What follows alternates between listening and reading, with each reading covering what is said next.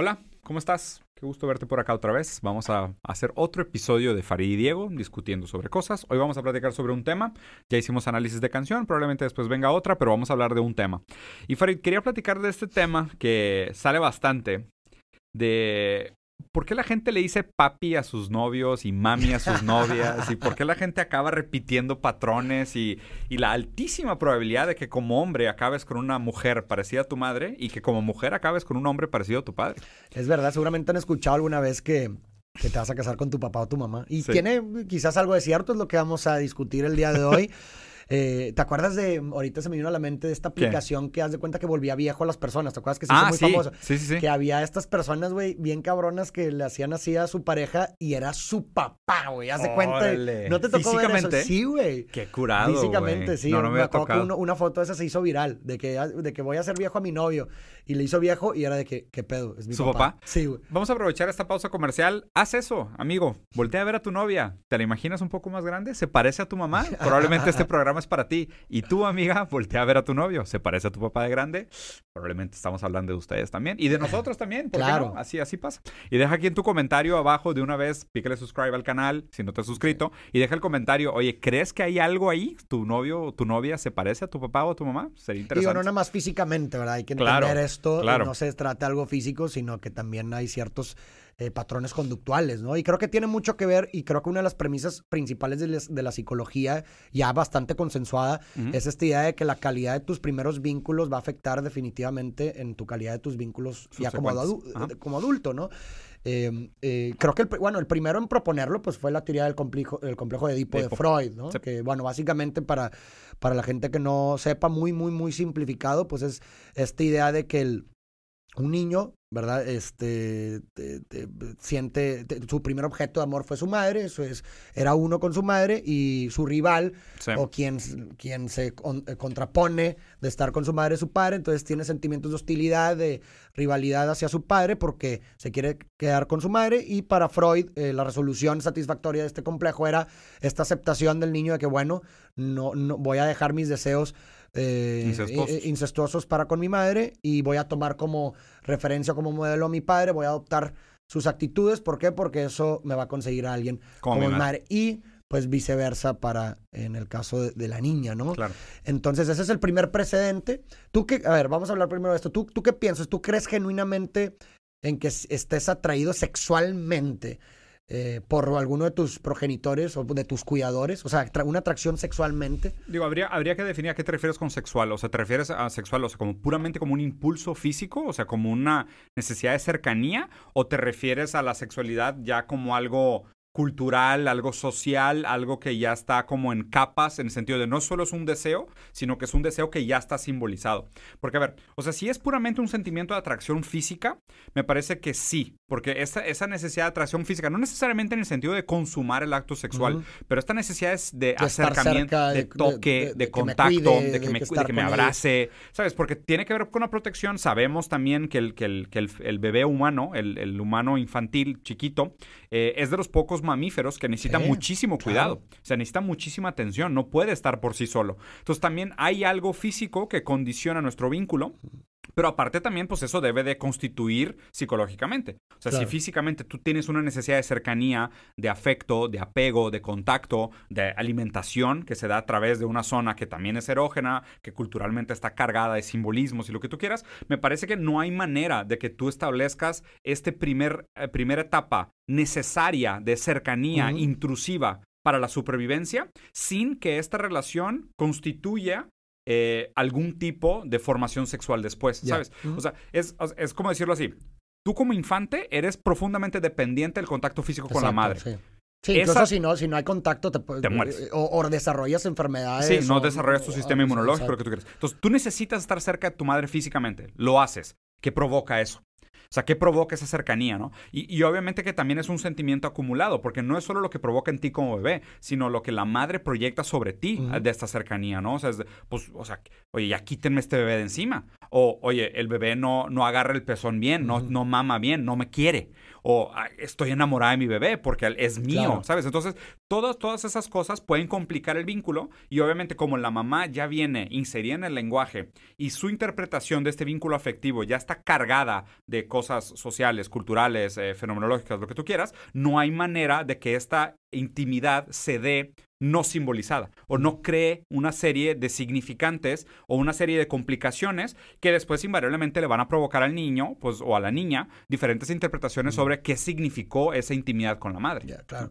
Sí, y, digo, bueno, en el caso de la niña, por ejemplo, o sea, ¿por qué crees tú, o sea, en esta teoría de Freud, que o sea, ¿en qué momentos hace esa transferencia? Porque, pues, bueno, estás hablando que ese cuidado mm. generalmente o esa tendencia viene siendo también de, la madre. Igual para una niña, güey. Sí, porque tiene que ver con el afecto. O sea, aunque, se le dé esa connotación muy sexual al complejo de Edipo, porque, mm. o sea, el mito de Edipo era el... El, el, Edipo rey. el, papá de Edipo... No, perdón. El Edipo, una pitonisa, o sea, un oráculo, le dice, tu hijo te va a matar y se va a casar con tu esposa y él se asusta mucho de la profecía, entonces mete a su bebé a una canasta y lo suelta por un río porque no es capaz de matarlo, ¿no? lo que pasa es que él entonces suelta al bebé por el río, el bebé se lo encuentra un comerciante, lo crea como si fuera su propio hijo y después en el futuro ese niño, hijo del comerciante, se topa con Edipo sin saber que era su padre, tienen una discusión comercial, lo mata y después va y conquista su castillo y se casa con su mamá sin saberlo. Sin saber que era su Sin saberlo. Es lo más raro porque la profecía se cumple tratando de impedirla. O sea, es, interesante cómo esta profecía que se cumple a tratar de impedirse también se podría analizar cómo te vas a casar con tu mamá. Sí, claro. Porque es la profecía que se cumple al tratar de impedirse. Al momento que tu padre te dice, te castra y te dice, no, esta mujer es mía, ve a buscarte tú la tuya, él te condena a encontrar con tu mm, madre en otra mujer, claro. ¿sabes? O sea, es como, es, interesante como este también, como el mito que el, su propio impedimento se vuelve, la, causa, de, que, de que realmente se perpetúe. Digo, también es interesante, eh, por ejemplo, que eh, has escuchado de la impronta o no. No. El imprinting o impronta es, de cuenta que es esta, eh, un experimento que hizo un científico con los patos, güey. Imprinting sí lo había escuchado en inglés. En español se dice impronta. Impronta. Ah, ok. Que era, como imprimir, ¿no? Esta tendencia de las crías de de identificarse con sus primeros cuidadores. Ah, atribuirle la figura paterna, para ah. y aprender de ellos todo tipo de conductas que les van a servir para para su supervivencia. Ya. ¿no? Y esto se da más que nada en la primera infancia, ¿no? De los dos a los seis años. ¿En todos los animales o solo en los mamíferos o cómo funciona? Pues en... ¿O qué viste? por lo menos en, en, la, en, los mamíferos. Ok. Este, no sé si, si en, los demás, pero por lo menos en los mamíferos. Y, y, lo que, a lo que voy es que es bien interesante, por ejemplo, que de los 2 a los 6 años en los humanos, en, los, en, un niño, eh, tiene las ondas cerebrales predominantes son las teta. La teta, estas ondas, estas ondas cerebrales están asociadas, o este estado cerebral está asociado, por ejemplo, con el estado de vigilia, que estás entre consciente e inconsciente. Ya. ¿Sabes cuál? O sea, que puedes llegar con hipnosis, por ejemplo. Es el estado que alcanzas en hipnosis, haz de cuenta. El teta, ajá. Y por consecuencia es un estado en donde estás muy, muy susceptible. De 2 a 6, gestión.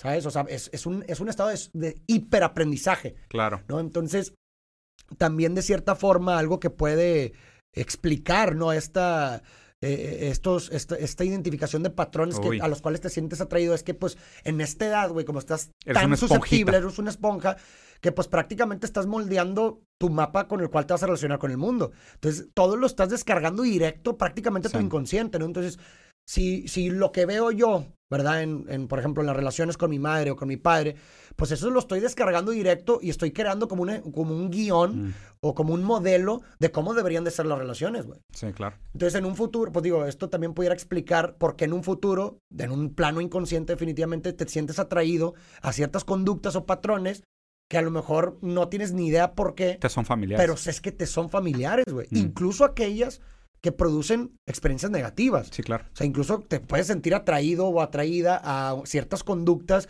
que son nocivas, pero que pues son, te son familiares. Y la familiaridad, de cierta forma, es sinónimo de seguridad, de confort. ¿no? Esto, es lo que conozco y esto conforma el patrón o el modelo, el cual yo construí en una etapa primaria de lo que debería de ser una relación, güey. Ve, güey, justo ah, hay, hay, dos cosas que estaba pensando con lo que dijiste ahorita que, que se me hace súper chido.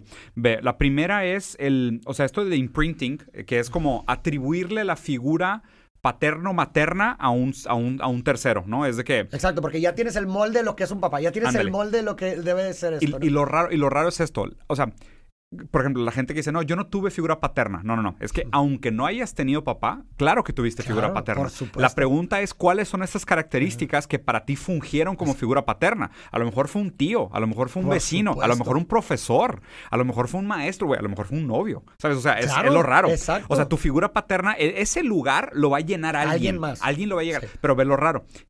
Eh, y, y me encanta porque hace, hace poquito estaba escribiendo el análisis de la película American Psycho, ¿no? Ah, ok, bueno. Y, la película American Psycho, la- una de las críticas que se hace, que es un análisis de eh, o sea, de John Baudrillard, que habla de eh, un ser humano creado por lobos es un lobo, un ser humano creado por humanos es un humano, un humano creado por objetos es un objeto.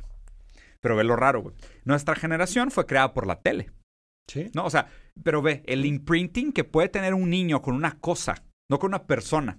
Porque a medida que, porque a fin de cuentas muchos de estos intercambios se dan en el sentido del lenguaje. Por supuesto. Porque son, o sea, son cadenas significantes. Y, y, y- y- ahora haciendo referencia al segundo punto que quería hacer de tu comentario.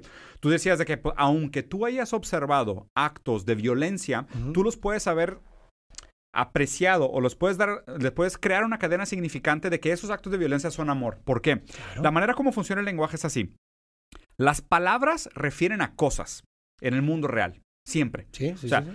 A, a conceptos o a cosas en el mundo real, ¿no? O sea, tú cuando las primeras veces que tú escuchaste a tus papás pelear, tú le tuviste que dar un sentido a esta Claro. pelea. A lo mejor salieron tus papás del cuarto de pelear y vamos a suponer que, ay, mamá, estaban, los escuché gritando. No, no te preocupes, nosotros nos queremos mucho. Ahí está. Ah, ahí está, lo ellos se quieren mucho. Ujú. Entonces, ¿qué es, ¿qué es lo que acaba de pasar? Es su manera de quererse mucho. Ujú. Entonces, tú atribuiste la palabra querer mucho con este acto que presenciaste como niño. Entonces, tú después creces y hay algo en ti que cuando dices querer mucho, tú te acuerdas de tus Claro. papás peleándose. Exacto. Entonces, o sea, y, y obviamente después tú, tú haces, haces una interfase o haces una malla de significados con tus palabras, contrastándolas contra el mundo. Y constantemente vas diciendo que, oye, esto es querer, soy querido, quiero, sé querer. ¿Qué, qué tipo de querer es el que quiero? ¿Sabes? Entonces, lo raro es que tú no sabes de dónde viene la relación sí. entre tu signo y lo que significa. O sea, entre el significado y lo significante, ¿no? Entonces, lo raro, lo raro es que si no mueves de lugar estas relaciones entre significados y significantes, definitivamente vas a repetir los patrones, sin patrones. saberlo. Sí, los estás recreando. Aún Sí. y cuando estás conscientemente tratando de huir de ellos. Ah, Te vas a, vas a descubrir, y es Sí. algo descora- descorazonador, güey. Cañón. O sea, de que a la madre me he dado ¿Por cuenta qué acabé que todo, aquí? todo Sí. lo que de lo que he estado huyendo lo he estado recreando, ¿no? Claro, Y, creo que eso es muy importante, o sea, porque todo esto sucede precisamente en una etapa en donde todo se descargó Sí. en un plano inconsciente, ¿no? Y, Sí. y creo que es, es preciso, pues, comenzar con, con una brutalidad sincera, con una honestidad, una honestidad de decir, oye, pues reconozco que estoy replicando o que no he tratado o que no he resuelto ciertos asuntos eh, conflictivos de mi infancia que quizás sea momento de empezar a tratar en, Sí. en- en terapia, por ejemplo, ¿no? Sí, y, y de hecho ahí me parece muy loable el papel que tiene la terapia realmente, porque, o sea, lo que, lo que un muy buen analista te puede hacer, y, o sea, de las cosas que me parecen más respetables del, del trabajo terapéutico bien hecho, con muy buenos terapeutas que sí los hay, es ese tipo de cosas. Lo, lo que me, o sea, una de las cosas que me parece más, más eh, apreciable del trabajo que hacen los buenos terapeutas es ayudar a que muchos, eh, muchas personas que tengan estos síntomas y no, no estén conscientes de cómo constituyen ellos la idea de lo que es un amor saludable, de lo que es una relación saludable, y sus ejemplos estén colgados de estas cadenas significantes tan complejas y con tanto trauma y con tanto dolor, a menos de que vayas con alguien que realmente lo sepa hacer, y, y de nuevo, eh, por ese tipo de cosas que, que rechazo mucho el autoconocimiento. Esto no es algo que tú puedas hacer solo. Sí, claro. O sea, tú, es, es prácticamente imposible que tú trates de analizar tu lenguaje y trates de mover tus cadenas significantes. O sea, hay, hay cosas que jamás te vas a poder tocar Claro. tú solo en el consciente. Con- O sea, el- lo, lo que me parece impresionante del trabajo terapéutico bien hecho, de los psicoanalistas bien formados, es cómo a través de la práctica terapéutica, el psicoanálisis, logran mover estas posiciones subjetivas. Y el que se mueve el lugar es tu propia definición de sujeto. O sea, tu subjetividad la que se mueve el lugar tantito y eso, haz cuenta que imagínate que es como un prisma para ver el mundo, ¿no? Tú tienes diferentes lugares para ponerte aquí y este es el prisma de la subjetividad con la que ves el mundo. Y tú estás viendo el mundo desde aquí que te da una perspectiva sobre las cosas. Si tú te mueves de lugar acá, ya estás viendo otras cosas. sí. ¿Sabes? O sea, el, el prisma te muestra otra diversidad. Y, y mover las cadenas significantes, mover estas experiencias, resignificar tu pasado y ver de que, oye, es que sabes que lo que tienes que entender es que lo que hacía tu mamá con tu papá estaba mal, güey. O sea, y en el momento que, ay, güey, es que eso no era amor. No, pues es que no es, no es amor, la verdad es que, pues mira la situación en la que te pusieron, ta, ta, ta, lo que significa y es de que, ay, güey, pues, pues ya, entonces ya no lo vas a ver como amor. Entonces en el momento que ya no lo ves como amor, pues a lo mejor ya no lo vas a buscar. O mínimo vas a tener que hacer conciencia de que pues es realmente lo que Claro, quieres. exacto. O sea, a lo mejor no, no es que, no es que esté mal encontrarte, casarte con alguien como tu mamá o tu papá. sí, no, no, para nada. Es que sepas si realmente es lo que quieres. Exacto. O sea, que es que eso, hagas- eso es, lo, eso es lo importante. Sí, porque, a ver, para personas que Sí. tuvieron la fortuna o tuvimos la fortuna de haber recibido, pues, o haber Cariño, tenido padres cariñosos, disponibles emocionalmente, Claro, Pues, responsables. para nosotros nos parece maravilloso Claro, eh, güey. Encontrar a alguien como, Sí. como nuestra mamá o nuestro papá, pero eh, un martirio para quienes no tuvieron quienes ese no. tipo de padres. Entonces, para quienes estén perpetuando ciclos nocivos. Exactamente. Sí. Entonces, y me parece muy interesante lo que dices, porque solamente ese cambio de perspectiva o, ese, o esa resignificación puede ser posible entre un choque de perspectivas. Ándale. Y en, y en ese sentido, una perspectiva contraria a la tuya o distinta a la tuya solamente te la puede dar un otro. Exactamente. Solamente te la puede dar un otro. Tú tienes que contrastar tu, propia, Exacto. tu propio sistema lingüístico Exacto. y decir de que a- aquello a lo cual yo me refiero como amor no es lo mismo con lo cual a- tú te refieres al amor. Entonces, o sea, ¿y por qué existe una discrepancia si es la misma palabra? O sea, si los dos estamos hablando de la importancia del amor, ¿por qué mi significado de amor no es igual que el tuyo? O sea, ¿dónde, ¿dónde está la discrepancia? Y justo, solo el otro puede ser una conciencia que te constituye y que realmente te rete Claro. a que muevas tú tu relación significante a lo Exacto. que es el amor Sí. para ti. Y hay que tener, o sea, muchas veces, por eso hago énfasis también la- en la sinceridad, sin- sinceridad brutal, porque muchas Mm. veces uno conscientemente, le, yo le puedo preguntar a alguien, ¿no? Oye, ¿qué es para ti el amor, no? Y, y te puede decir esta definición que, ah, no, pues suena muy bonito. Y que incluso, insisto, conscientemente ella cree o él cree que es lo que busca o lo que tiene. Mm. Pero cuando vas a la realidad, de pronto te A das cuenta que te sientes atraído no por eso, o Ah. atraída por eso. A ver, veamos el ejemplo tan claro. ¿Cuántas veces Mm. las personas no creen que buscan una persona con estas características como, digo, si el amor pudiera describirse y cuantificarse? Métricas, Y sí. terminan con personas que les hacen sumamente mal, güey. Pero Sí. sumamente mal. Y es como, ¿cómo, güey? ¿Cómo caí aquí? Si Sí. yo conscientemente creí que buscaba esto. Entonces hay que, hay que ser brutalmente sinceros para poder darse cuenta y reconocer, insisto, que hay fuerzas inconscientes que te están llevando hacia ese lugar que son asuntos que quizás tienes que resolver, güey. Sí, claro. Y, y para eso la verdad es que sí es importante buscar profesionales que sepan hacerlo, no cualquiera. güey, sí. No es un libro de autoayuda, no es un Claro. coach, no, no, o sea, no va a ser cualquier compa, ni nosotros en redes Exacto, sociales. sí, sí, sí. O sea, no lo tomen como tal, no es la intención. O sea, si algo es, aunque sea nuestra interpretación bastante silfe- silvestre y nuestra conversación sobre el tema, hay profesionales que sí son expertos en el tema. Claro. Y no es, no es leyendo sobre, el- sobre esto que vas a aprender a hacerlo. O sea, realmente ese tipo de cosas que sí, solo con un otro, solo en el diálogo, Exacto. preparado, es donde se mueve el lugar. Sí, esto te esto, esta conversación o esta información te sirve para identificar y luego actuar hoc, haz algo ir, respecto. órale, güey, ya o sea, sí, estoy identificando esto que me pasa, bueno, voy a, a resolverlo. Hacer con algo al respecto, al sí. respecto. ¿Cómo vieron? ¿Les gustó? Digan aquí en los comentarios si les pareció, si no les pareció. ¿Ya estás repensando tu relación con tu papá? Que diga con tu novio. Te creas, es broma. Pero bueno, pues muchas gracias, nos vemos, déjenos sus comentarios, inscriban, suscríbanse, si no lo han hecho, nos vemos en el próximo.